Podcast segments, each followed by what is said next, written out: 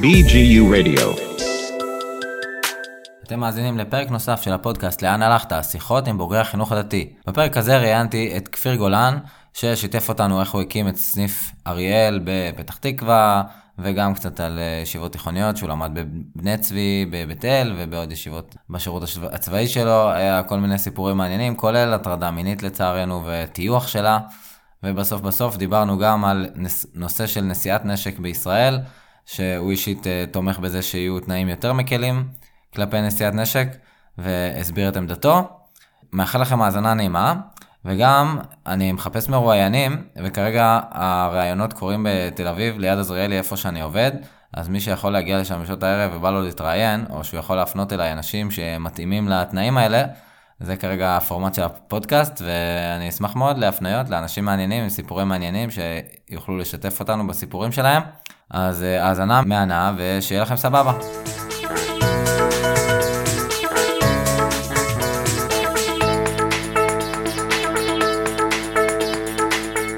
ברוכים הבאים לפרק נוסף של הפודקאסט, לאן הלכת? שיחות עם בוגרי החינוך הדתי. בפרק היום, במשרדי סטארט-אפוס, דרך איפה שאני עובד, נמצא איתי כפיר גולן, ערב טוב כפיר. ערב טוב. יופי, טוב שאתה איתנו, וכרגיל אנחנו מתחילים בהתעניינות קצרה, מה מעשיך בימים אלה?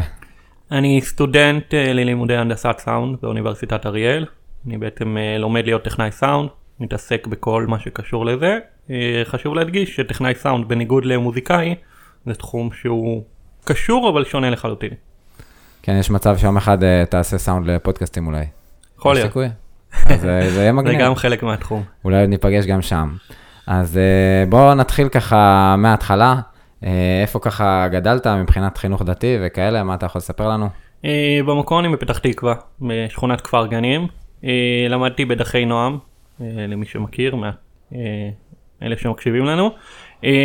זה בעצם גם בית ספר וגם אה, ישיבה, למדתי שם עד אה, סיום כיתה ט', עד שבעצם חודש אחרי סיום כיתה ט' אה, הודיעו לי בנחמדות או שלא שהחליטו להעיף אותי מהישיבה.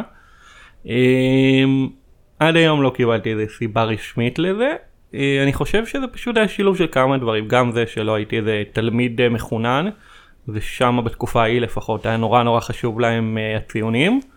אה, וגם העובדה שהייתי היפראקטיבי. נורא נורא לא ידעו איך להכיל את זה בצורה נכונה. אה, וזהו. ו... מה זהו? מה עושים בכיתה ט' כשמעיפים אותך מהבית ספר? קודם כל, אה, אז זהו, זה, זה היה תקופה קצת מוזרה ולחוצה ולא ברורה לאן היא מתקדמת.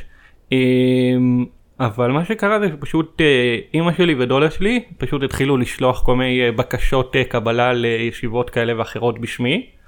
אה, אני בכלל לא התעסקתי בזה ופשוט המקום הראשון שקיבל אותי לשם הלכתי. כמו שזה? נשמע. והוא היה ישיבת בני צבי אה, בבית אל. הבנתי אוקיי. אה, פעם ראשונה בחיים שלי שהגעתי לבית אל. זה גם לי... מעבר לפנימייה. מעבר לפנימייה גם, כן, אוקיי. בהחלט. יצא לי קצת להיות בתקופת הגירוש בגוש קטיף וכולי אבל לא ממש הכרתי מתנחלים לא חוויתי אותם כאילו הגעתי מ... מקום שהוא מאוד מאוד מאוד עירוניסטי. אוקיי. על כל המשתמע מכך. כן, כפר גנים לגמרי. אה, כן, כן, ממש. אה, אם זה עם הגזענות, שבהחלט הייתה נוכחת בחיי. אה, היה את הסיפור, אה, למי שזוכר, אה, בתקופה ההיא, עם קבלת אתיופים לדרכי נועם. שבעצם okay. אוקיי. בית המשפט אה, חייב את דרכי נועם לקבל אתיופים, והיה עם זה בלאגן שלם. וזהו, גזענות גם כלפי ספרדים, כל הכיף. אמ, גם המעמד החברתי שלי שם לא היה בדיוק איי איי איי. אמ, זה היה הולך כאילו לפי הרמה שלך בכדורגל. אוקיי. ואני אף פעם לא הייתי בדיוק אה, באיזה כושר על.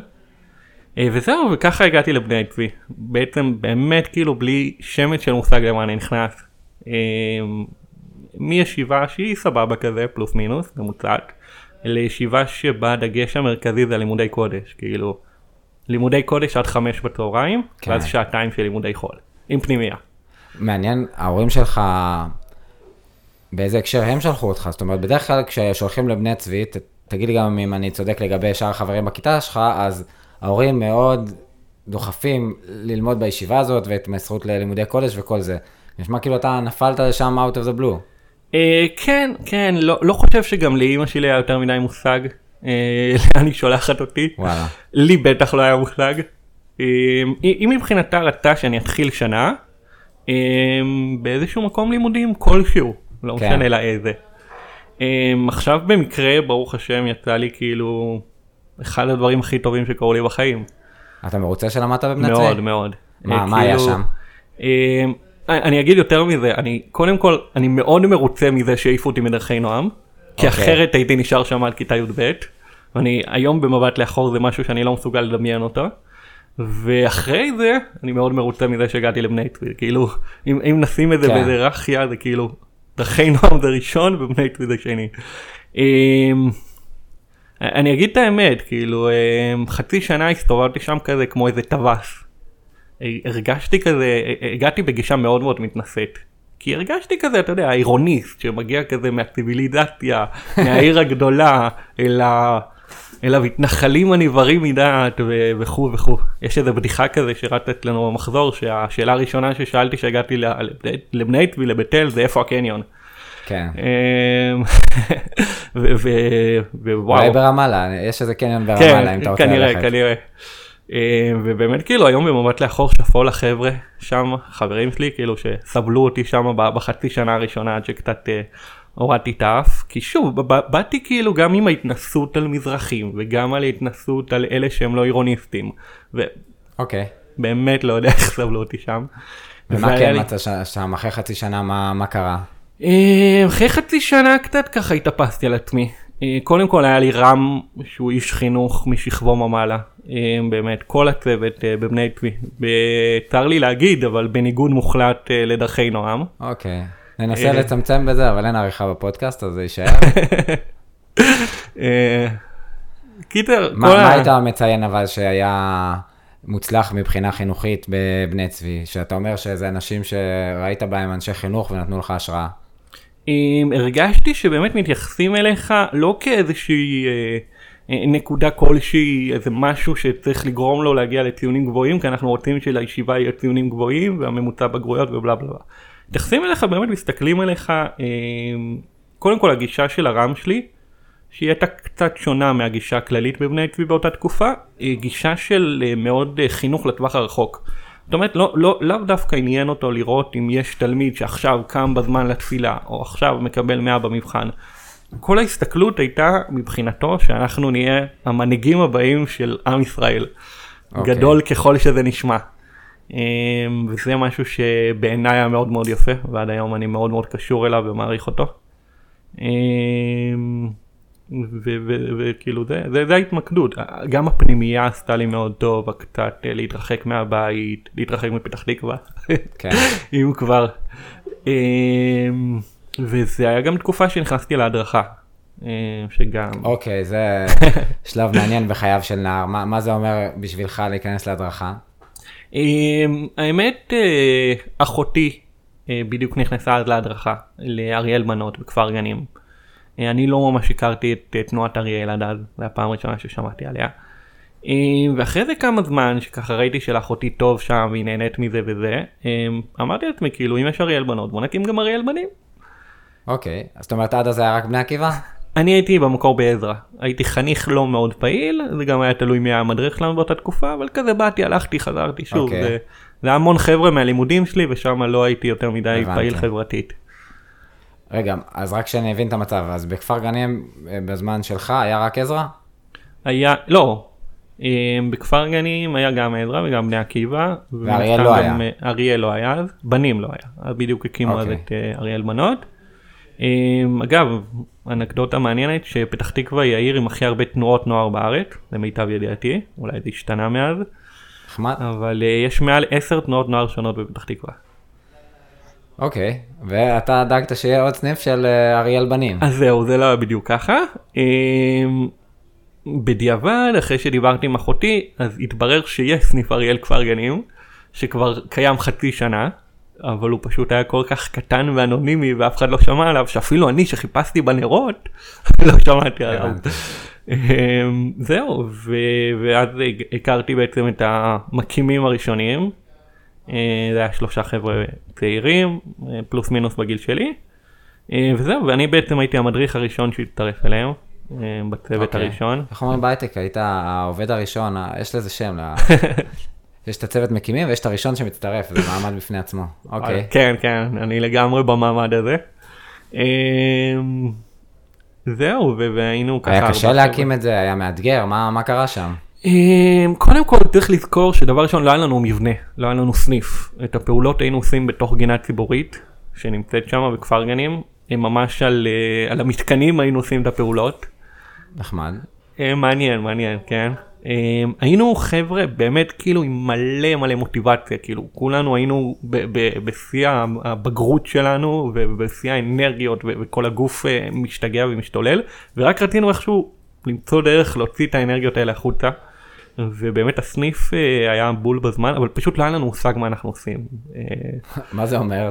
מה זה אומר? שהיינו חבר'ה עם מלא מלא מוטיבציה, אבל עכשיו מאיפה משיגים חניכים, ואז כשיש לך חניכים איך להתנהל מולם, איך uh, לא להיות יותר מדי סחבק איתם ולא להיות יותר מדי קשוח איתם, וכן להעביר להם שאתה מדריך והם חניכים. Um, סתם דוגמה, uh, נראה לי בחצי שנה הראשונה, בשנה הראשונה, חצי מהפעולות רק uh, התעסקנו בזה שחניכים היו לוקחים לנו את הכיפות ואנחנו היינו רודפים אחריהם שיחזירו לנו את הכיפות. אוקיי. ככה זה היה נראה. אה, משהו הזוי לחלוטין. ואיפה תנועת אריאל הגדולה נמצאת ברקע? הם כאילו רק אומרים לכם, אה, טוב, אנחנו שמים את השם ותעשו מה שאתם רוצים? אה, תראה, צריך לזכור שקודם כל מדובר לפני 12 שנים. תנועת אריאל היא תנועה שקיימת בערך 40 שנה. משהו פלוס מינוס אם אני לא טועה. כן. תנועה מאוד מאוד צעירה. המזכ"ל הקודם גם היה המון המון שנים בתפקיד, ואני חושב שזה קצת השפיע. וכאילו היה סמינריונים, היה דברים כאלה, אבל באמת לא הרגשתי שהסמינריונים מספיק ממוקדים בשביל לבוא ולהגיד לי עכשיו אתה עושה א' ב' ג'. וזה אגב משהו שאני חושב שמאוד מאוד השתפר שם עם השנים. אוקיי. אה, אז אני- בגדול אתה אומר, אתם אה, חבורת חבר'ה מכפר גנים, מחליטים שאתם מקימים כזה סניף, וגם מעניין אותי לשאול, מה בעצם היה, האם היה מוטיבציה אידיאולוגית מאחורי זה, או שבעיקר הכיף? אה, בוא שנייה אתה, אתה קצת עושה איזה הירואי אני קצת יוריד את זה למציאות. אה, היינו פשוט חבורה של חבר'ה כולנו. בהמשך אה, גדלנו להיות אה, שישה בצוות הראשון. אה, שנורא נורא רצו להיות מדריכים ולא היה להם איפה. פשוט הקמנו סניף להיות מדריכים בו. זה כן, אחלה לגיטימי. רעיון כן. אה, תנסו לקחת אותו גם להייטק או משהו לא יודע איך. לא, אני לגמרי בגישה הזאת, אה, לא היה לי פודקאסט, אז הקמתי פודקאסט, כי רציתי שיהיה את הרעיונות האלה, אז אה, אני לגמרי בגישה הזאת, יאללה. כן.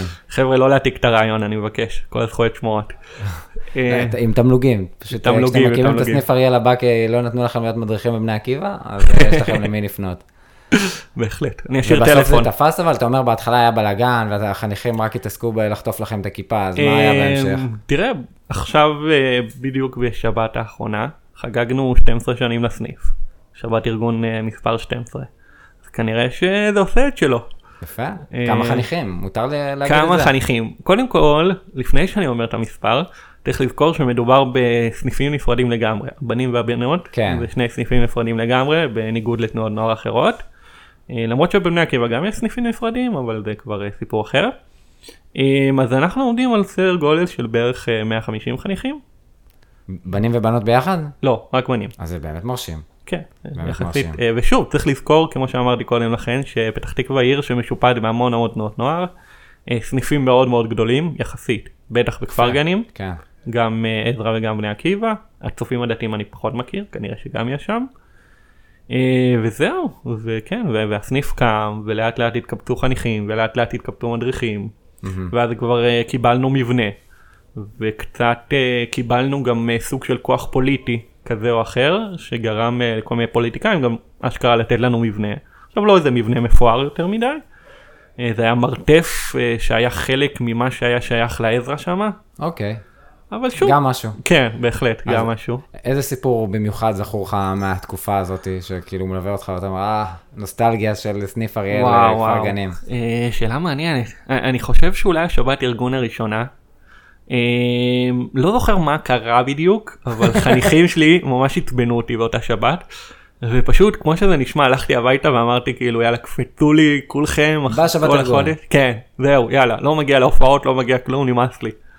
וממש חניכים באו אליי הביתה וניסו לשכנע אותי לחזור לסניף וזה בסוף השתכנעתי.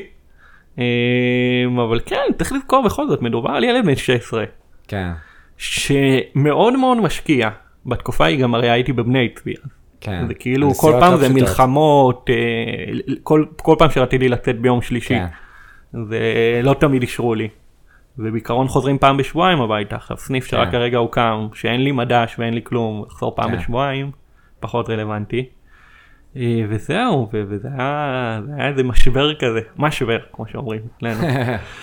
אמ, זהו, יש מלא סיפורים, אה, אני זוכר נגיד את הפעם הראשונה שפגשתי את הקומונר, הוא עשה לי כזה מין ראיון קבלה כזה, הוא יושב לא שם, הבנתי, הקומונר זה מהמייסדים כאילו? כן, כן. אוקיי, אוקיי. הוא עשה לי מין אה, ראיון קבלה כזה, הוא יושב שם על איזה אה, מתקן כזה, ב...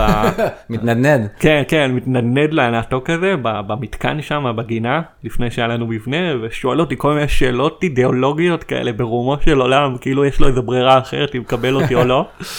אבל uh, אני כאילו כן כזה עניתי לו ברצינות. היום במבט לאחור אני אומר כאילו בוא, היית לוקח גם uh, חתול, uh, יש לך גפיים ודופק, כן, כן. בדיוק, בדיוק. אוקיי, זה קטע. אמ, באמת, ו...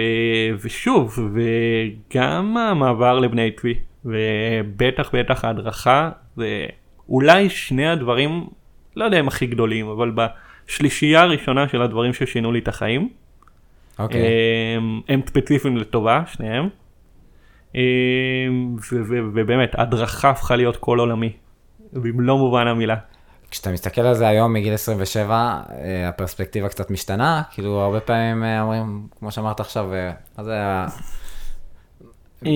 מה- היה שם מאחורה, כאילו? אני אגיד לך, התשובה היא כן ולא. קל- קלישאתי כמו שזה נשמע, ואני אפרט. קודם כל, עד היום הסניף הוא אחד הדברים הכי משמעותיים שהיו לי בחיים. אני בוגר מאוד מאוד מעורב בסניף. מהמם. אה, אפרופו אמרתי שבת הארגון אה, הייתה ממש עכשיו בשבת האחרונה ואחרי ה- למי שמכיר אה, אחרי ההופעות וכל הזה אז בעצם אה, יש את ההשבעה אה, למדריכים החדשים לכיתה ט' אוקיי. שעומדים להיכנס כן. להדרכה ואני זה שהעברתי את ההשפעה כאילו אני באתי עם אה, מדים. ונעלי חי"ר והרצת קצת אותם, עשית קצת אקשן? אה, כן בטח בטח כאילו. קודם כל ריצה של כמה קילומטרים טובים על חוף הים באחת בלילה חייבים ככה קצת להיכנס לכושר. אה, וזהו ואחרי זה הם עשו שכיבות סמיכה ממש בתוך הים. פשיעה. טוב, אז- אז אה, במקרה שלך אני מבין שהמבט על ההדרכה הוא עוד לא כזה נוסטלגי ועתיק, אתה אה, עדיין כן מעורב. כן אה, הייתי כמעט הייתי על פני תקופה של שמונה שנים מדריך. וואו, ממש עד עד השחרור שלי הייתי מדריך מהצבא כאילו. איזה קטע. הדרכתי חמישה שפטים במהלך הזמן הזה. וואלה. אמ, אה, שוב, אז- אז אז זה, זה הכן. אמ, להגיד את הלא, הלא מבחינתי הוא זה שהקרבתי את התעודת בגרות שלי לטובת ההדרכה. וואלה. שזה משהו שבמבט לאחור אה, כנראה לא הייתי עושה. אה, אני אגיד גם יותר מזה, זה לא רק שהקרבתי את התעודת בגרות שלי, זה גם שבאמצע כיתה אה, י"א, אה, שבעצם הבנתי שהשילוב הזה עם לחזור פעם בשבועיים אה, אה, הביתה לסניף, אה, פחות רלוונטי לי, אז אה, אשכרה פשוט עברתי ישיבה. עברתי, אה, באמת? כן, חזרתי לישיבת, אה, עברתי לישיבת למרחב בפתח תקווה, אה, והייתי שם שנה. אה, שוב, בלי להכיר אף אחד, אה, ממש להתחיל הכל מאפס באמצע שנה, שהכיתה כבר אה, סוג של מגובשת, וגם למרחב היה מין חלוקה מעניינת כזאתי, של אה, חצי כיתה חצי כיתה פלוס מינוס, היה את החבר'ה היותר אה, קולים או ערסים, תלוי איך אתה רוצה להסתכל עליהם, את החבר'ה היותר אה, חבר'ה טובים, חבר'ה חנונים, דוסים יותר גם, כן. ואני כזה בדיוק נכנסתי להם כזה באמצע כזה. אוקיי. אמ, אני דווקא הייתי, השתייכתי לחבר'ה הטובים במרכאות, אבל לא באמת היו לי שם יותר מדי חברים. אבל נשמע גם שהסניף מילא אותך לגמרי, אז לא יודע כמה. סניף מילא אותי לגמרי, אבל בסופו של דבר אה, ביום יום אתה מגיע ואתה נמצא עם חבר'ה בכיתה, כן. אתה לא מאוד מחובר אליהם, אתה זוכר גם שבמקום הקודם שלמדת בבני צבי כן היית מאוד מחובר לחבר'ה. אה, בין לבין אגב גם כמעט כאילו כל שבת שנייה הייתי מגיע, כאילו הייתי מגיע המון המון לישיבה לבני צבי. הבנתי. הייתי שם אה, במהלך השנה הזאת הייתי שם איזה שמונה או עשרה פעמים, לשבתות הבנתי. בעיקר.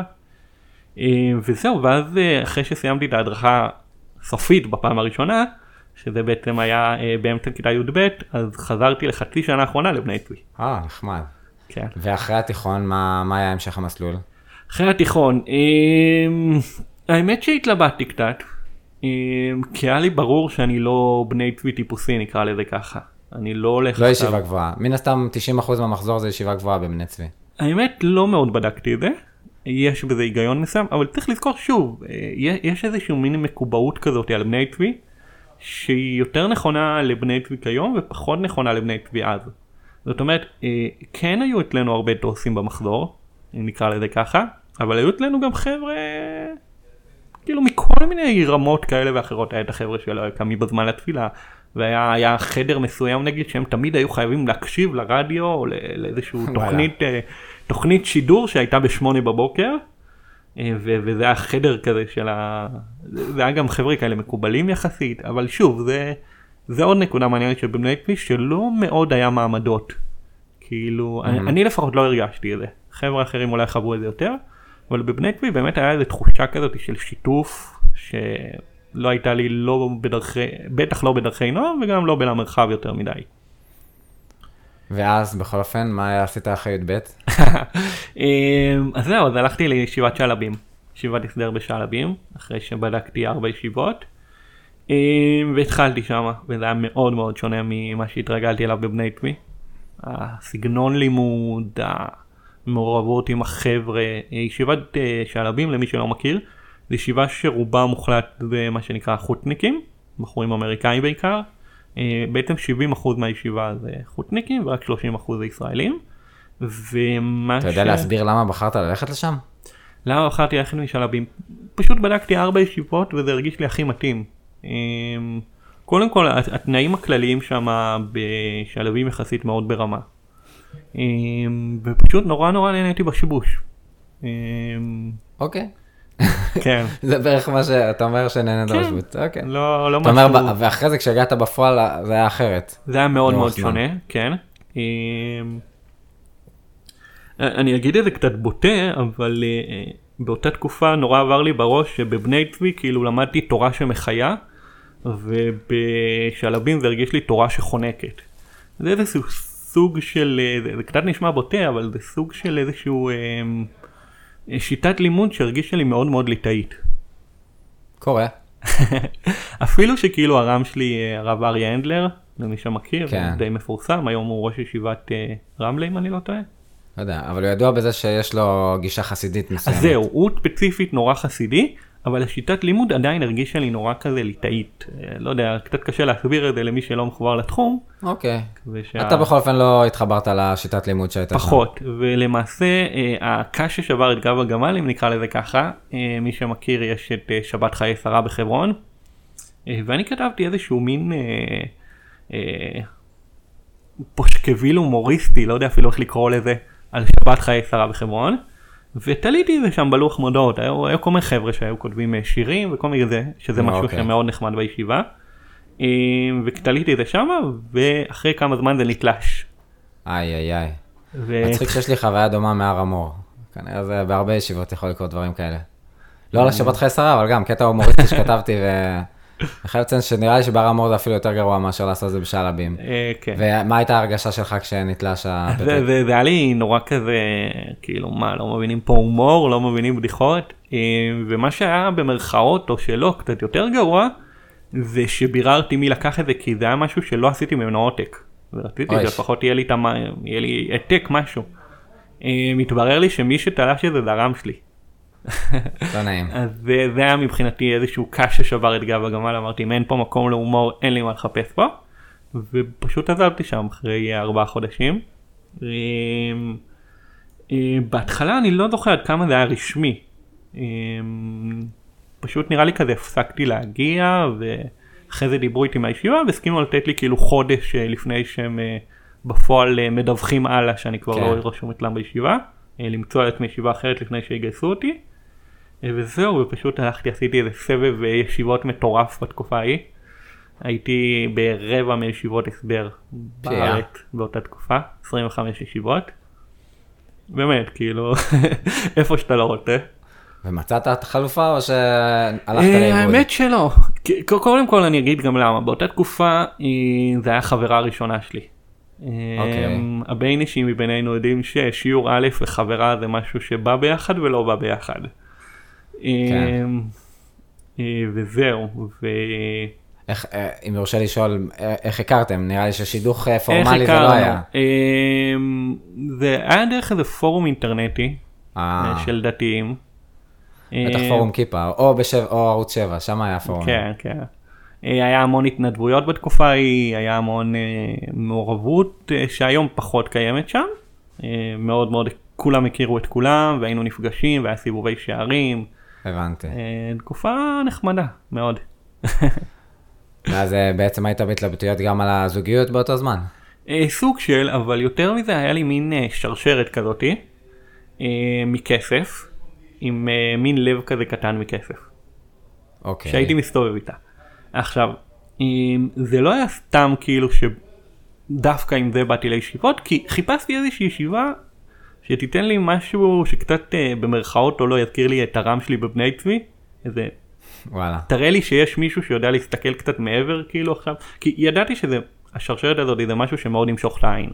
אבל אמרתי אני רוצה לראות אם יש איזשהו רם כזה או אחר או ישיבה כזאת או אחרת שידעו קצת להסתכל מעבר לשרשרת הזאת שכביכול לא מתאימה להגדרה הקלאסית של בחור ישיבה. אה, ולצערי לא מצאתי. ישיבות שאני רציתי לא רצו אותי, ישיבות שרצו אותי אני לא רציתי. אה, היו ישיבות שהזמינו אותי לשבוש ואחרי השבוש אז פתאום ראש הישיבה נזכר שאין לו מקום, אני לא אנקוב בשמות, אבל היו כבר כמה אוקיי. אירועים מאוד לא נעימים. אה, זהו. אז זה הסתיים בזה שהלכת לצבא. כן, שלחו לי צו גיוס, אה, באותה תקופה עברתי לגור בבית אל. מהמם. אה, וזהו, ובעצם שלחו לי צו גיוס. באותה תקופה גם התחלתי... אתה מבחינתך אבל אה, זה היה כפייה ללכת לצבא או שכבר השלמת עם זה והלכת לא, מרצון? לא, לא מאוד. תראה, שוב, מבחינתי, תן לי לחיות את החיים, ותן לי לעבוד, ותן לי סבבה. אבל כאילו, ידעתי שהצבא זה משהו שיגיע. הגשתי בקשה לדחייה של שמונה חודשים. אפשר לבקש או ארבע או שמונה, ביקשתי שמונה, אישרו לי ארבע. במקום להתגייס בנוב 13, התגייסתי במרץ 14. אה, זהו, הצבא... תראה, קודם כל אה, יועדתי ללוחמה. אה, אצלי במשפחה המורחבת יש המון אה, לוחמים מכל מיני יחידות מטורפות כאלה ואחרות. ואני לא ממש היה לי מושג מה זה צבא בטח שלא היה לי מושג, אבל גם כאילו להיות לוחם. זה היה נשמע כזה, אתה יודע, כזה מסרטים וכדורים שורקים לך בין האוזניים ונורא נורא הפחיד אותי. כי אני לא החזקתי, אני לא הייתי מהאלה שעכשיו, אתה יודע, שומעים צבא ונהיים מורלים ועושים כושר ברבק, אף פעם לא הייתי באיזה כושר ברמה גבוהה. אה, כן הייתי גדול וחזק פיזית, אבל זה בגלל המבנה גוף שלי. אה, וזהו, אז כאילו זרמתי לאן ששלחו אותי. אה, בהתחלה הייתי מיועד אה, להגנה הגנה נגד מטוסים, כנראה כיפת ברזל או משהו בסגנון, אחרי שהם ראו שאין לי ממש אה, מוטיבציה. כי נורא נורא פחדתי, זה, עדיין הגדירו לי את זה כלוחמה, ו- וזה, שמעתי את המילה לוחמה זה היה נשמע לי מפחיד. אז הציעו לי להיות בעצם אה, סוג של איזה נהג מסע או משהו בסגנון. עכשיו מה שקרה זה התחלתי את הלימודים, עשיתי את לימודים של התיאוריה. ההכשרה לנהיגה. כן כן, אה, עשיתי את, ה, את התיאוריה שזה היה בזבוז זמן מוחלט כאילו אתה חודש אתה יושב בכיתה ולומד לתיאוריה צבא ובזבוז. ממש אה, ממש זה- בזבוז. ועדיין היו חבר'ה שלא עברו אחרי החודש הזה וואו. תשאל אותי איך נשבע שאני לא לא, אבל מבין יש מצב שהם פשוט לא רצו לעבור. יכול להיות אבל טוב, אה, לא עברו, והצבא מבזבז זמן, זה באמת אה, דברים קלאסיים לכל מי שקצת מכיר את הצבא מהזווית הג'ובניקית. בהחלט בהחלט עכשיו הקטע הכי מצחיק או שלא זה שבאותה תקופה שנייה אני אעשה איזה הקדמה קטנה זהו אז בעצם הגעתי למבחן והתברר שיש איזה טעות עם השם שלי ואני לא יכול להיבחן אה, אז שלחו אותי למרכז אה, בלה בלה בלה של צה"ל לא יודע איך להגדיר את זה ביפו אם אני זוכר ושם באתי במיוחד רק אני לעשות את המבחן ועשיתי את המבחן שם וכמובן עברתי אה, ואז התחלתי את השיעורים. והתחלתי לעשות שיעורים והיה סבבה כזה. אה, שוב שיעורים של C1 פעם ראשונה בחיים שאני נוהג על משאית כן. לא היה לי רישיון קודם לכן. אה, ועשיתי כמה שיעורים, עשיתי איזה ארבעה חמישה שיעורים, פתאום אני מקבל מכתב מהצבא שמעבירים אותי למורה נהיגה אחר. לא הסבירו לי למה, לא הבנתי, לא שאלתי. אני בוק בקיר, ראש בקיר. אומרים לי אני אה, עושה. אוקיי. חייל זה טוב שיתנהג ככה. אה, כן, בצבא כמו פחות הייתי ככה, עבר לי. אה, קיצר התחלתי עם מורה אחר, גם עשיתי איזה שלושה ארבעה שיעורים, פתאום אני מקבל מכתב עם צו גיוס, כתוב לי שהודחתי מקדת נהיגה כיוון שלא עשיתי כלל שיעורים. עכשיו אני כזה כאילו מה זאת אומרת עשיתי שמונה שיעורים כאילו אתם מה, מה הולך פה. היום במבט לאחור אז אף אחד לא הסביר לי את זה היום אני פשוט יודע שבגלל שבאותה תקופה שיניתי שם פרטי ושם משפחה זה לא היה מעודכן אצלם במערכת. מבחינתם אוי, זה כל כך צה"ל. ממש ממש אני כאילו עושה על השם שלי כפיר גולן ומבחינתם אני עדיין מופיע כפנחס אמיר ורשובר. הבנתי. אה, אתה רוצה להיכנס לנושא הזה של החלפת שם? אה, כן כן אין לי בעיה. אה, בגיל 18 אה, גדלתי בבית שהוא לא היה טוב בהרבה מובנים. גם כי הוא היה יותר מדי נקרא לזה דתי בשבילי. למרות ששוב זה לא איזה בית חרדי או משהו בסגנון זה פשוט משפחה דתית לאומית כזאת חזקה.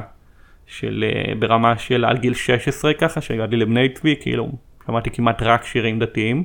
מהמם. עד היום יש לי חסך אה, עצום בכל כאילו סתם אני לומד הנדסת סאונד אז אה, יש איזה שיר כזה ו... ואני כזה שואל מי זה אז עושים לי כזה מה אתה לא יודע שזה של הביטלס ואני כזה האמת לא כזה מכיר אותם יש יש מה להשלים, בסדר. בהחלט בהחלט זאת אומרת שהחינוך של הבית לא התאים לך ברמה האישית? כן גם זה וגם הרבה דברים אחרים שפחות אה, ניכנס אליהם. אה, וזהו ובאיזשהו מקום אה, סוג של עזבתי את הבית בגיל 18. אה, למדתי אז בבני צבי פשוט הייתי הולך לחברים בשבתות וכזה. הבנתי. כמה שפחות חוזר הביתה. ובגיל 19 כבר גמלה בליבי החלטה ממש לשנות שם פרטי ושם משפחה וסוג של לצאת לדרך חדשה בחיי.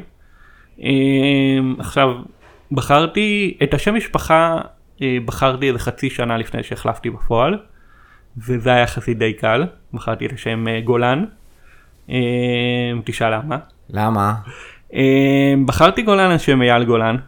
אני יודע שעכשיו יש הרבה מהשומעים שמרימים גבה אחת או שתיים או עשר. כן, בהחלט. בטח אחרי סיפור הקטינות ב-2014 וכולי.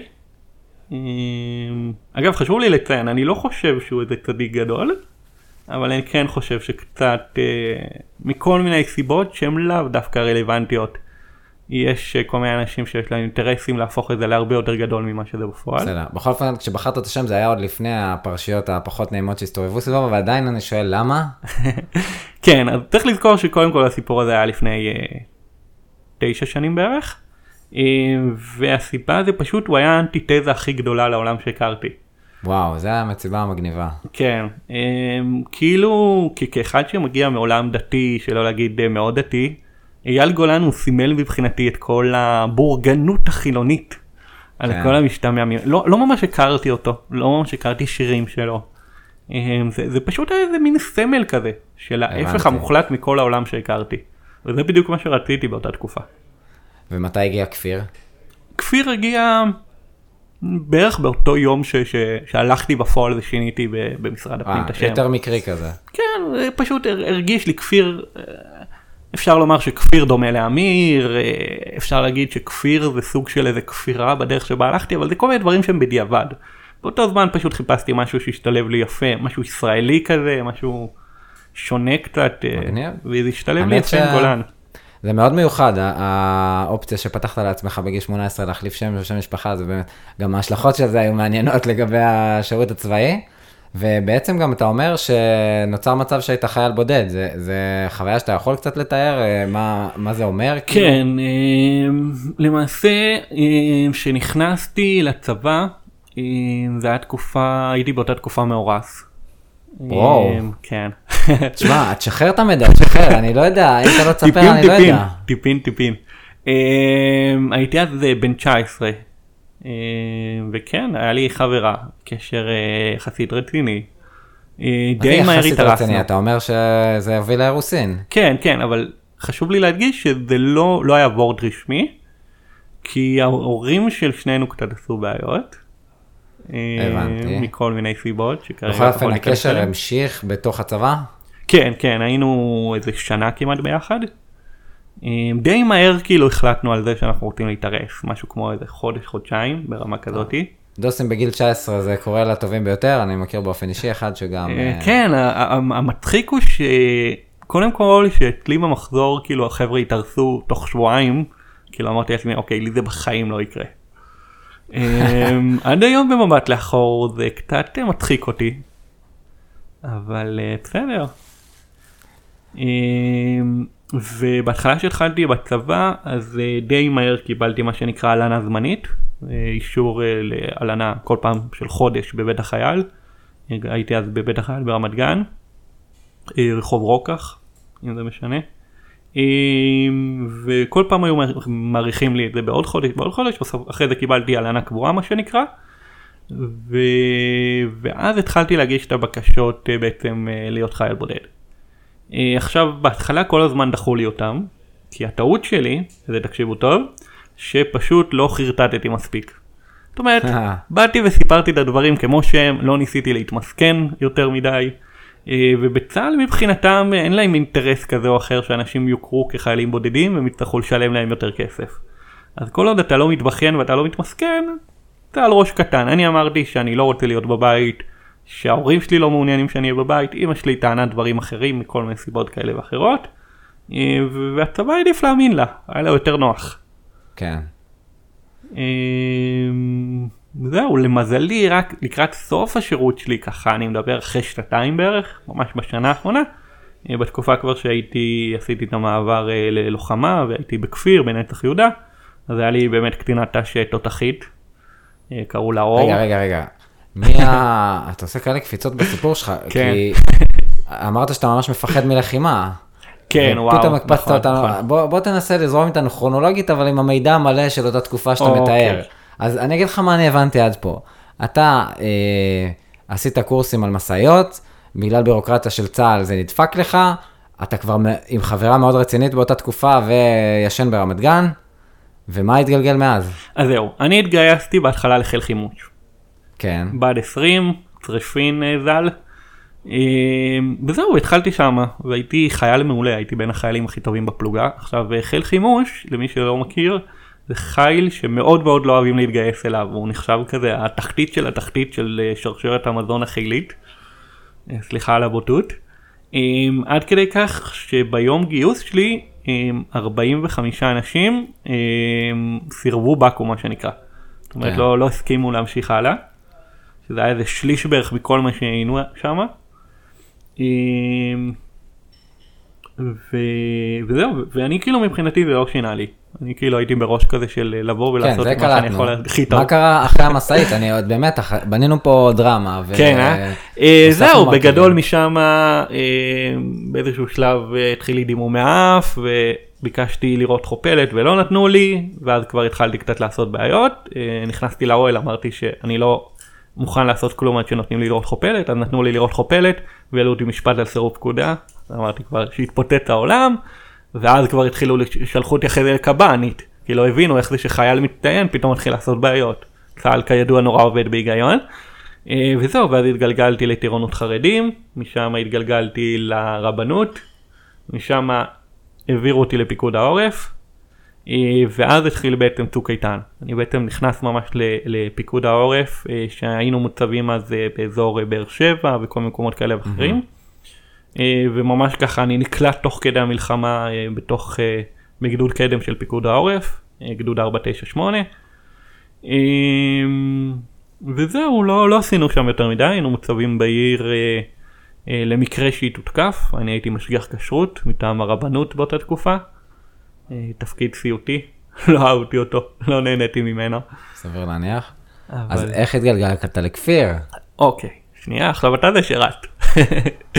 אמ, ואחרי צוק איתן, קודם כל היה לי בן דוד שנפצע בצוק איתן. הוא היה אה, בכיר, רב סרן בכיר ביחידה מיוחדת, אה, והוא, הג'יפ שלו התהפך שם, והוא נפצע וכולי. אמ, מה זה והיו לי, נפטר? זה- זה צריך להיות אחד הלוחמים, לא הרבה אנשים נפלו בצוק איתן. לא נפל, לא נפל, חס וחלילה, אמרתי נפצע, נפצע. נפצע. אה, לא שמעתי טוב. הוא חי, בריא, שלם, עד היום הוא בצבא. אז הוא נפצע ו... הוא נפטר אה, וזהו והיו לי חברים היה לי בן דוד אחר שלי הקפיצו אותו באמצע קורס קצינים לתוך עזה היו לי כל מיני חברים שנכנסו. אה, ואני פשוט אה, יושב כל היום ורואה טלוויזיה פלוס מינוס כי באמת לא עשינו כלום בתקופה ההיא.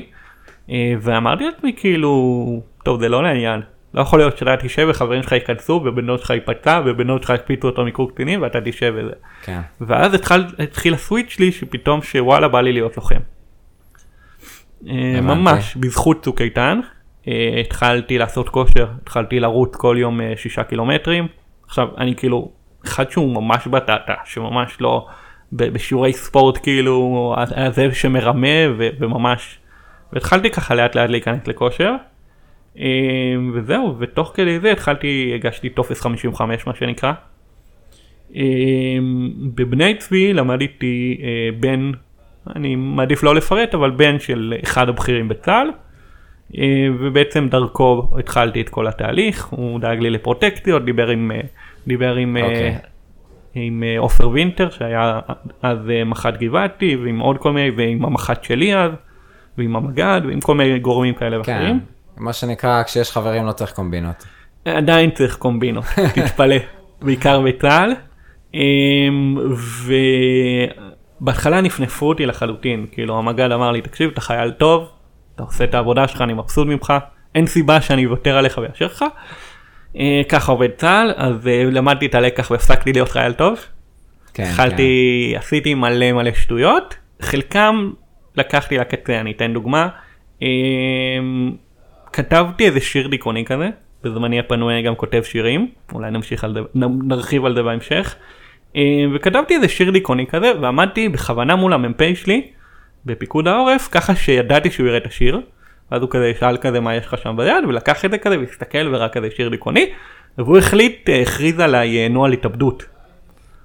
לא מפתיע, בסדר. הוא לקח את זה לאיזשהו הקצנה שלא לקחתי אותה בחשבון והתחילו לעשות באמת לי בעיות. לקחת? וואי. לא איפה הופכת. ושלחו אותי לקב"ן וזה אבל כאילו התחילו לתייג אותי כאיזשהו חייל בעייתי.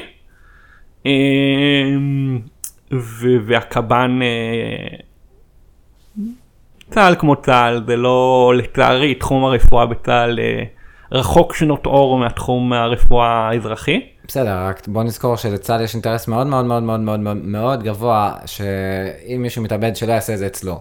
כן כן אבל אה, לא יודע. בסוף הגעת לכפיר.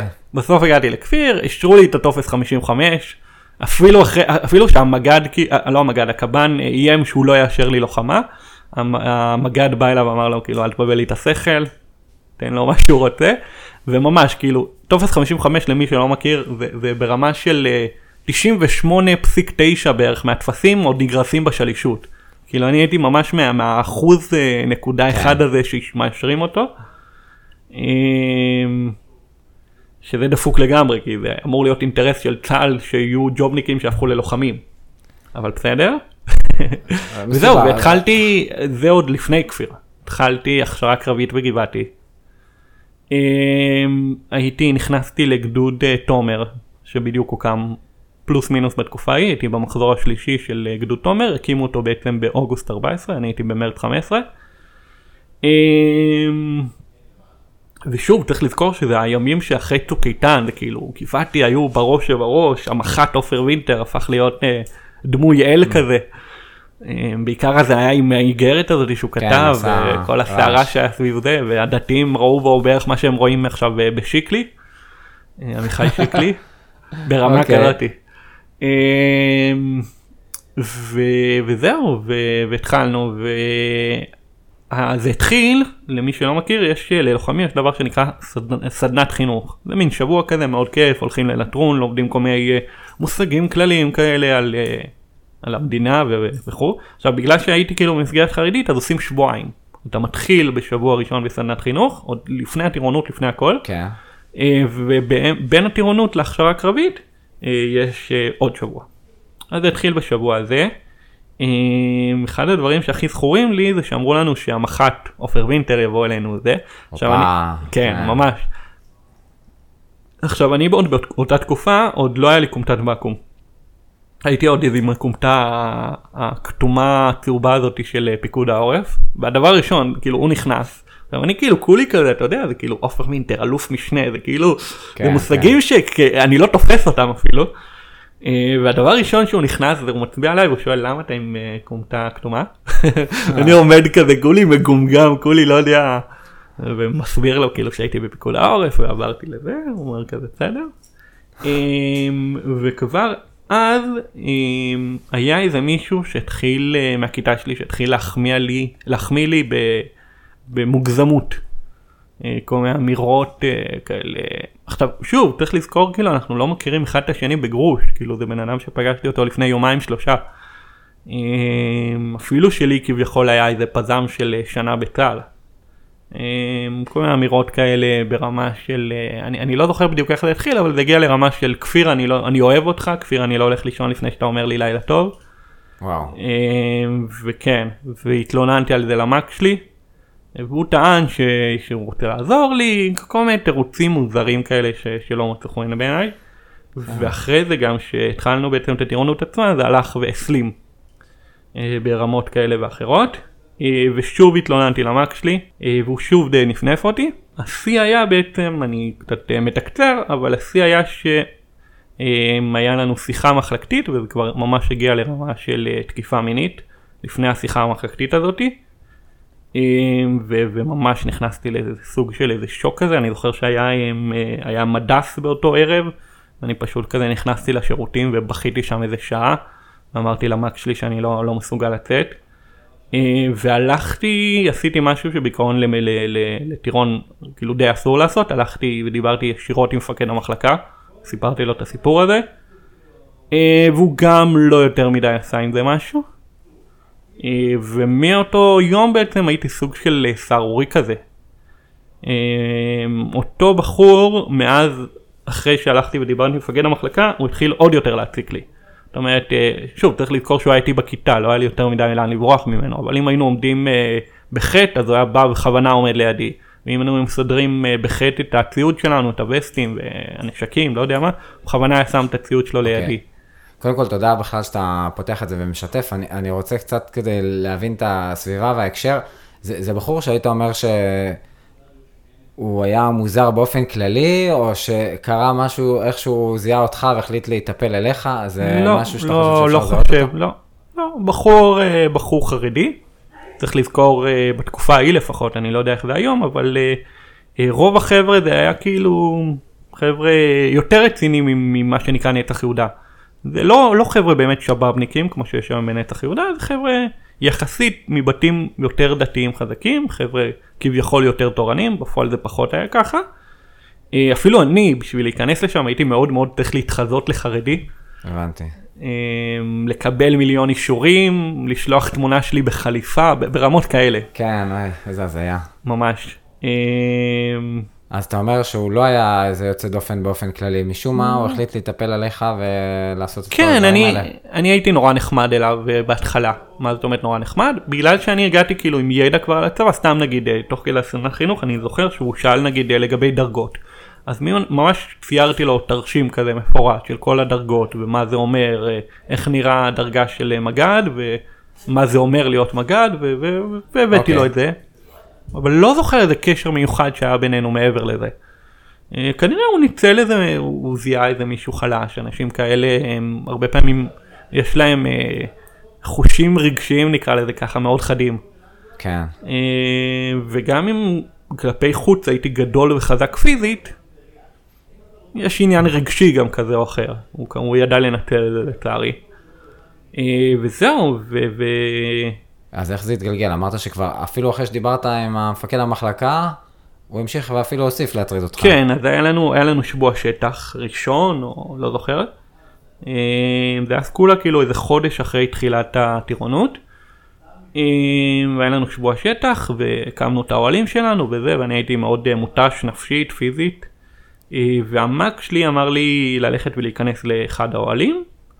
אה, והוא כנראה הוטעה, הוא אמר לי להיכנס לאיזשהו אוהל לא נכון או משהו כזה, לא, לא זוכר בדיוק. וכשבאתי לאוהל הזה ראיתי שבעצם המש"ק ת"ש מדבר שם עם אחד החיילים. אז נעמדתי כזה, לא רציתי להפריע להם, נעמדתי כזה אה, מחוץ לאוהל כזה וחיכיתי שם, ובא איזה חייל אחר שכנראה האוהל שם היה שייך לו, ואמר לי תזוז מכאן, תעוף מכאן, זה לא האוהל שלך עכשיו. אני כולי הייתי מותש, כולי, לא היה לי כוח, אפילו לא, לא, לא טרחתי לענות לו. אה, באיזשהו שלב הוא פשוט בא ובעט לי בגב. אז אה, התנפלתי עליו. זה אותו חייל או חייל אחר? לא, לא, חייל אחר. חייל. אחר. גם נראה לי מה, מהכיתה שלי. נפלתי עליו כזה, הורדתי אותו לרצפה, וכולם התחילו לצעוק כזה, ובואו, ויש מכות. וכזה. נורא מוזר כזה, והמ"כים ישר באו וכזה הפרידו בינינו, ואני כאילו, אני, מבחינתי רק הורדתי אותו לרצפה ושחררתי אותו, לא, לא ממש נתתי לו אגרופים ומכות או כן. משהו בסגנון. אה, ושלחו אותי ואת אותו חייל בעצם למפקד הפלוגה, אה, שזה מישהו שראיתי אותו, אבל לא היה לי איזה דיבור איתו קודם לכן יותר מדי. בכל זאת מפקד הפלוגה זה חצי אלוהים בערך כן. כן. לטירונים בהכשרה קרבית. אה, ו... וזהו, ומפקד הפלוגה מדבר איתי עכשיו, אני כולי מותש גמור, אני רק רוצה שזה יסתיים, תנו לי ללכת לישון, כאילו שחררו. אז הוא שואל אותי למה הרבצתי לו, אז אמרתי לו בלי סיבה. כאילו אמרתי, הוא יגיד לי נו נו נו ונמשיך עם זה הלאה.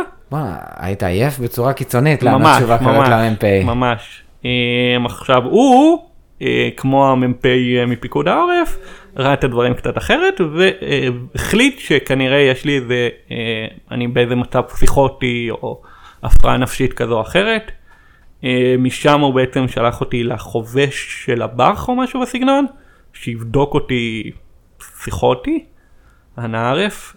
חובש כמובן לא, לא מצא שום הפרעה כזו או אחרת, שום בעיה כזו או אחרת.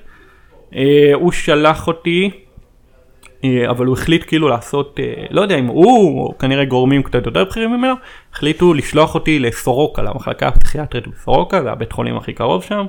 גם שמה הלכתי, לא מצאו שום בעיה, לא מצאו שום זה. אבל החליטו אחרי זה, בדיעבד היום אני יודע שקב"ן הבח היה מעורב בזה ברמות כאלה או אחרות וכנראה גם המג"ד לכאורה. חייבים להוסיף את המילה הזאת, לכאורה.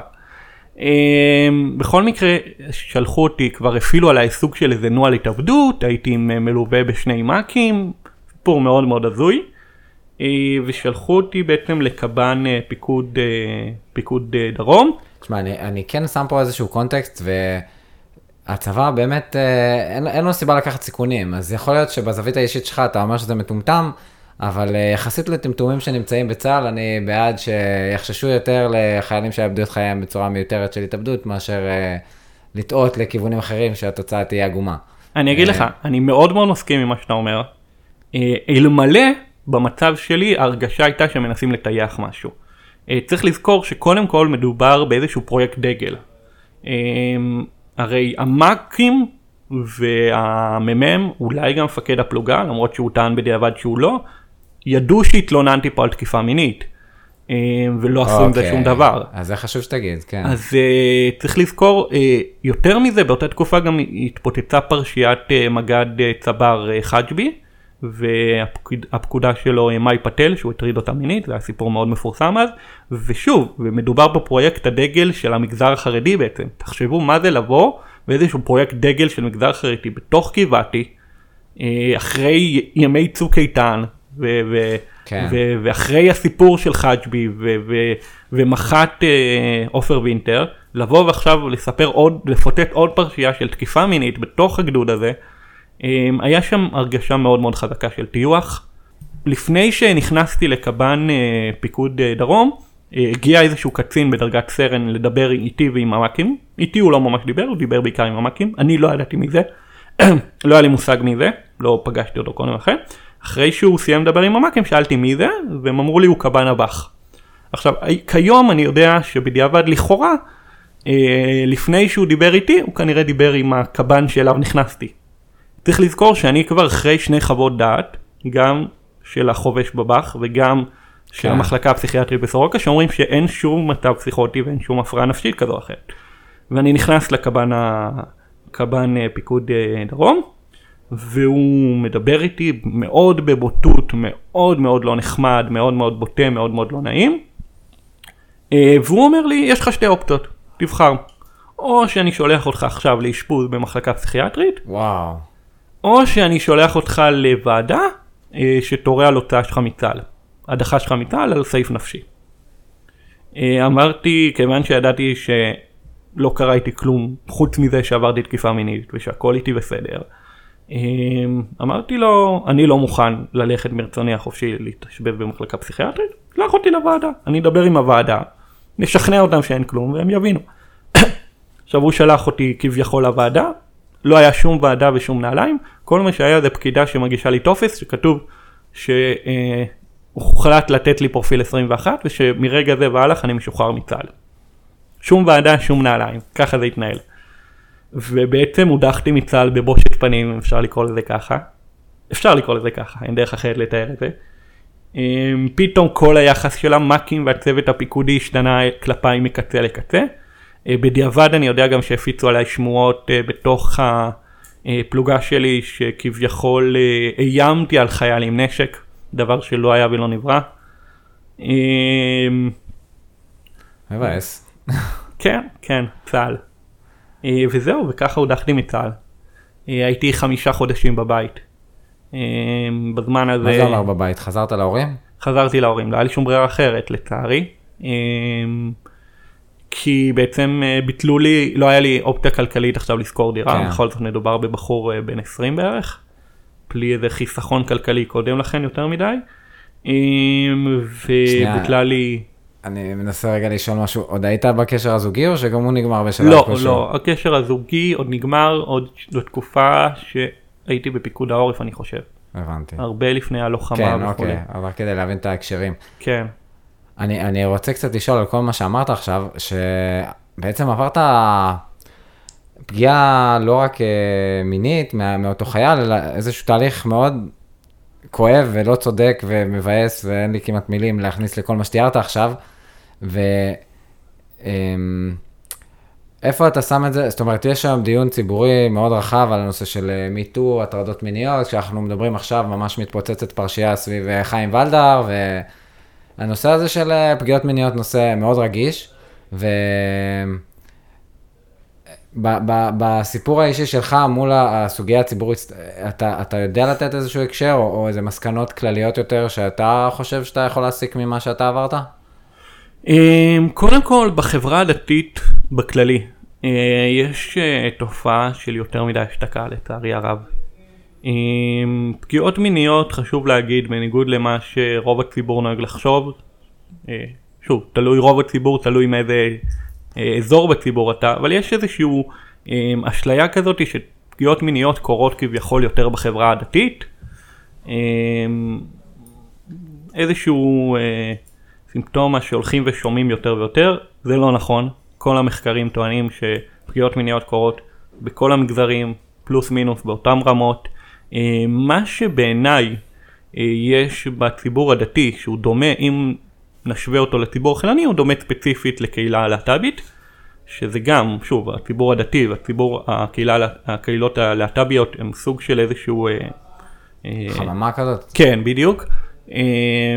ששם בעצם יש איזשהו טיוח והשתקה אה, ובמקום לתת גב ולגבות את הקורבנות אה, מנסים להשתיק אותם ולטייח דברים אה, וזה נורא נורא כואב לי ונורא okay. אוקיי. נורא מעצבן אותי. כן, אני מבין שהחוויה הצבאית שלך הייתה מורכבת מהרבה אירועים לא נעימים.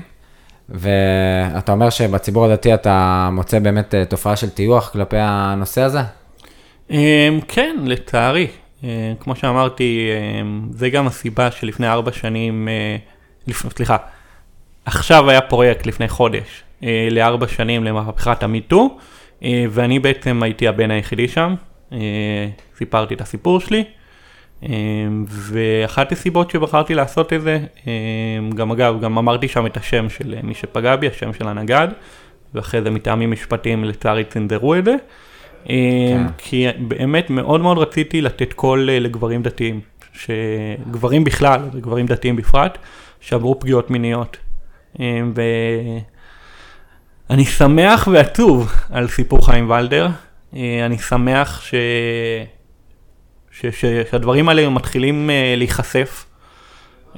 אין סיפור חיים ולדר ואין הסיפורים ששמענו עכשיו בקהילה הלהט"בית, להבדיל. אמ, כי, כי, כי השטח מתעורר ואנשים mm-hmm. מפסיקים אה, לשתוק ולהשמיע את הקול שלהם, וזה משהו סופר סופר חשוב בעיניי. אה, בכללי, אני בשנים האחרונות אני טיפ טיפה מתעסק אה, בכל מה שנקרא אה, מיניות בריאה. בעיקר דרך כל מיני קבוצות בוואטסאפ, בפייסבוק, כל מיני אנשים כאלה ואחרים שאני מכיר. והלוואי, אני, אני, אני חושב שבאיזשהו מקום אנחנו קצת דור דפוק, נקרא לזה ככה. כאילו כבר גדלנו וחונכנו באיזושהי צורה שהיא מאוד מאוד שגויה. ואני מקווה שהדורות הבאים, הילדים שלי לצורך העניין כבר יגדלו אחרת. אמ, באיזשהו חינוך מיני בריא יותר ונכון יותר. אין מוגנות ואין הצד היפה יותר של המיניות. גם בחברה הדתית, גם לרווקים. אני חושב שיש שיפור, יש אפילו פודקאסט על מיניות לציבור הדתי. יש שיפור, בטח שיש שיפור, אה, אבל שוב, זה עדיין בעיניי זה לא מספיק. אמ, אוקיי. זהו. אז uh, אני גם רוצה לציין בנושא הזה, uh, דרך הפייסבוק, uh, למרות שהוא גם פעם למד בישיבת הרמור ויצא לי לראות אותו, אחיקם עזרד, הוא פועל בנושא הזה של ספציפית גברים, מיני, גברים שעברו תקיפה מינית ומקדם את זה, אז חפשו בפייסבוק את אחיקם עזרד, ומי שמתעניין בנושא הזה, אז, אז הוא באמת עוסק בלקדם אותו. כן, אני מכיר אותו, הוא מכיר אותי גם. אז אה, מעולה. לנו לדבר אז, כמה פעמים.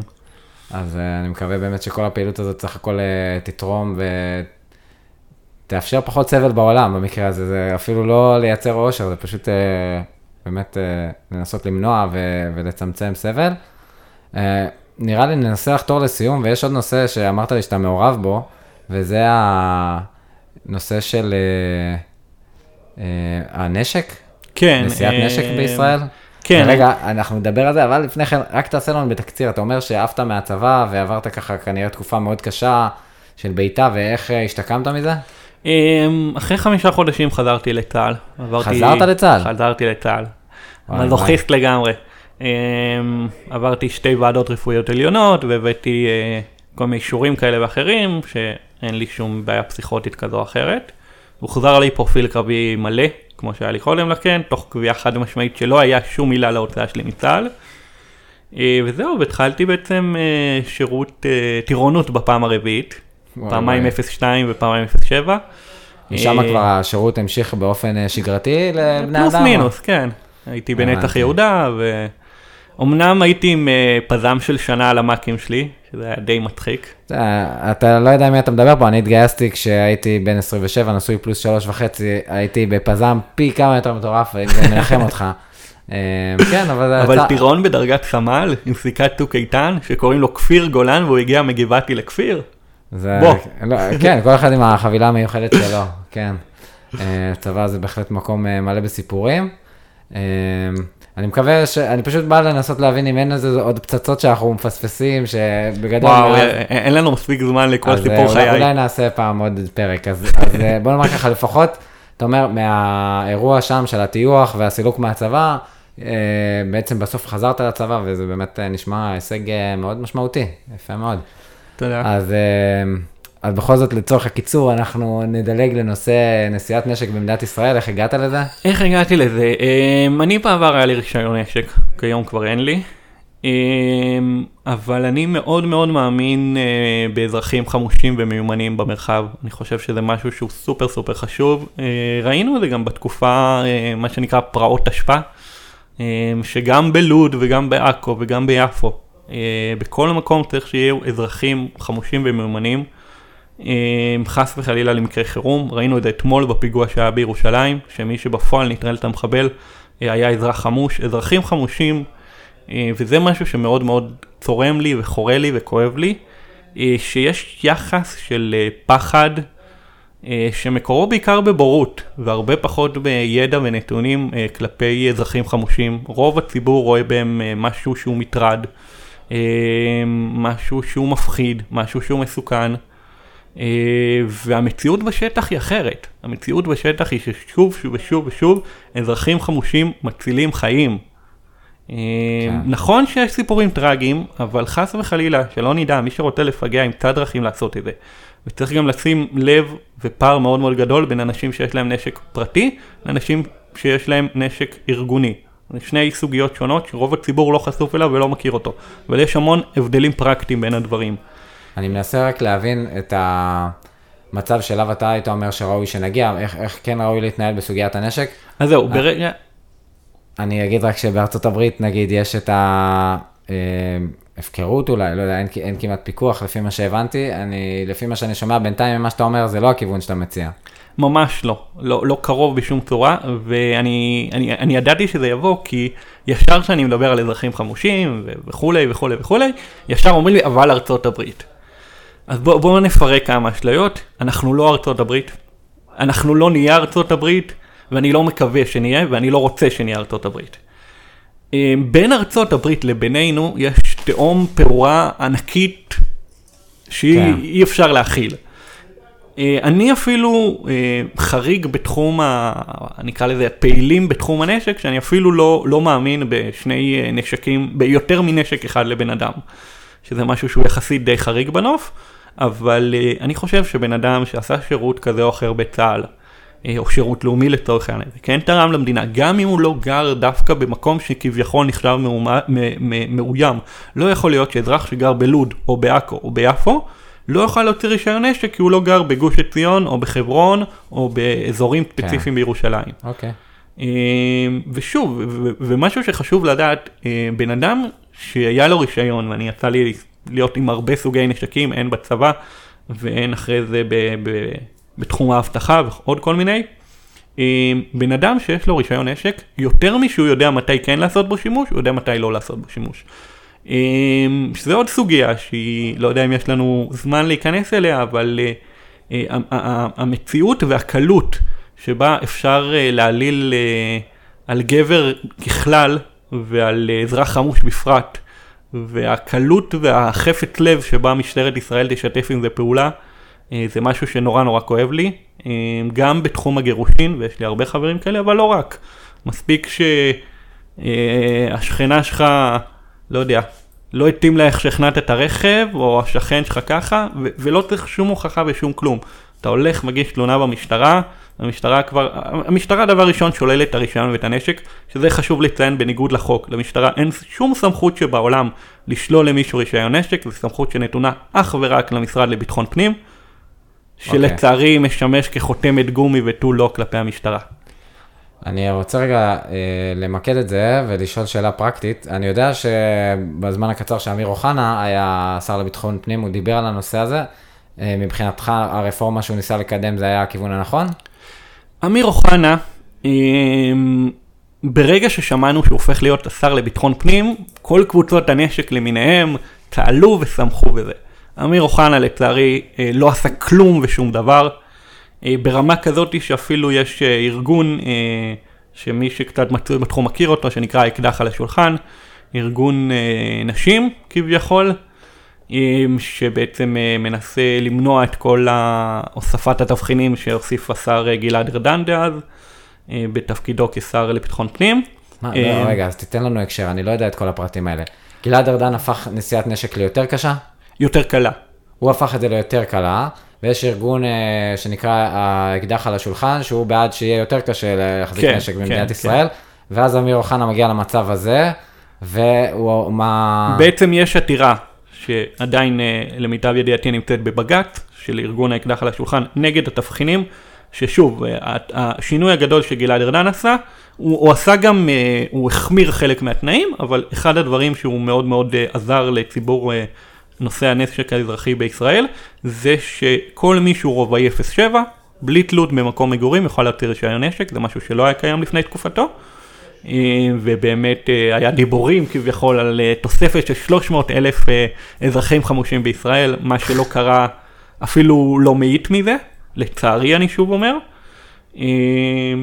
בכל אופן, אתה אומר, אמיר אוחנה ברמה הפרקטית לא... לא ברמה הפרקטית לא עשה כלום. עכשיו, זה עוד יותר חמור, כי מעבר לעובדה שהוא יושב ראש שדולת הנשק בכנסת, ומעבר לעובדה שהוא עצמו אזרח חמוש, שר חמוש אה, לשעבר, האיש גם עורך דין, והוא יודע כמה חשוב לתת ברגע שכתפקידך כשר לביטחון פנים, ברגע שקם ועומד משהו כזה בבג"ץ, כתפקידו כעורך דין, הוא אמור לדעת כמה חשוב לתת תגובה רשמית.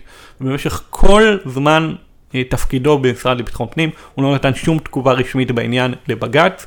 הוא כתב פוסט okay. אוקיי. בפייסבוק אה, אה, לטובת אה, אריה שיף, אה, שלשמחתי הסיפור הזה נסתיים פחות גרוע משחששנו, אבל אה, מעבר לזה הוא לא עשה שום שינוי בשטח, לא הרגישו אותו בשום צורה שהיא, לא לטוב ולא לרע. הבנתי. אה, אבל אכזבה ענקית. הבנתי. טוב, אז אני מקווה... אני לא, אין לי עמדה בסוגיה הזאת, אני באמת מקווה שבסופו של דבר ההתנהלות בתחום הנשק במדינת ישראל אה, תהיה לטובת האזרחים, ו- והצלחה במאבק שאתה שותף אליו ומנסה לקדם. אה, תודה רבה. עוד משהו שחשוב לי לציין, כי אני יודע שהרבה כאלה קצת התרעמו כביכול על זה שאני רוצה להוסיף אזרחים חמושים וזה מסוכן וכולי. אז כמו שאמרתי קודם לכן, חשוב להבין שרוב מוחלט של אזרחים חמושים זה אנשים סופר סופר מנוסים, דווקא בגלל שהם יודעים שהשבע עיניים עליהם. יש אה, קבוצת פייסבוק שנקראת חמוש מאומן, שהמוטו שלה, שבעיניי אני נורא נורא אוהב אותו ומקבל אותו, זה להיות חמוש זה זכות, להיות מיומן זה חובה. זאת אומרת, אזרח שקונה אקדח בשביל להשאיר אותו בכספת, עדיף שלא יהיה לו אקדח. לגמרי. אדם שיש לו אקדח והוא לא יודע לעשות בו שימוש כמו שצריך, ואם הוא מכוון על מישהו אז הוא יפגע במחבל ולא חס וחלילה בבן אדם לידו, שלא יהיה לו נשק. אבל uh, ככלל אני חושב שאין מה לעשות, שוטרים לא יכולים להיות בכל מקום ולא חיילים, וראינו במצב אתמול שלפעמים גם שוטרים מהססים לפגוע ומהססים לירות, ובסופו של דבר אזרחים שוב ושוב ושוב, אשכרה מצילים חיים. כן, אה, יש גם את הצד השני, שאתה אומר שצריך להיזהר שאנשים שלא מיומנים, אנשים שיש סיכון בהחזקת הנשק שלהם. בקיצור, זה ברור שזה נושא מורכב ואין בו, כמו האמת, הרבה נושאים, אבל הנושא הזה קצת, בכל זאת זה נשק, זה מסכן חיים. אז אה, אני באמת מאחל, אני, אני מכיר את הנושא הזה כל כך באופן דל, שאני רק אומר שיהיה לטובת אה, אזרחי מדינת ישראל. אז uh, תודה רבה על הרעיון, העלינו פה באמת uh, נושאים uh, מאוד מעניינים במגוון מאוד רחב. Uh, תודה לכל המאזינים שנשארו איתנו עד עכשיו, ושיהיה לכם uh, לילה טוב. תודה רבה אופיר, לילה טוב.